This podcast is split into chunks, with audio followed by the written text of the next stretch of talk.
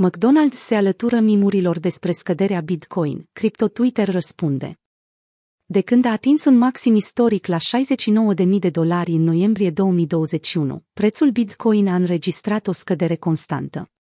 Pe măsură ce Bitcoin a început să tranzacționeze sub pragul de 40.000 de dolari, criptomilionarii și pasionații de pe Twitter au început să împărtășească meme-uri. Președintele din El Salvador, Nayib Bukele, a încărcat o nouă fotografie în care poartă o șapcă și un tricou marca McDonald's.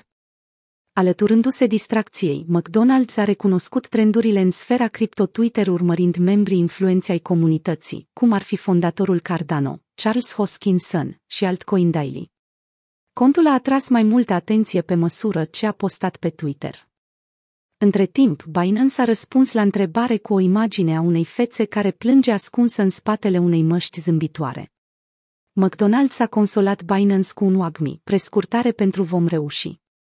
Bukele însă pare să aibă planuri mai mari în minte. În ciuda condițiilor incerte de pe piață, analistul Bloomberg, Mike McClone, crede în posibilitatea revenirii BTC, deoarece investitorii recunosc valoarea sa ca un activ digital de rezervă, declarând Criptomonedele sunt în topul celor mai riscante și speculative active. Dacă acestea scad, va ajuta sistemul federal de rezerve al Statelor Unite ale Americii în lupta împotriva inflației.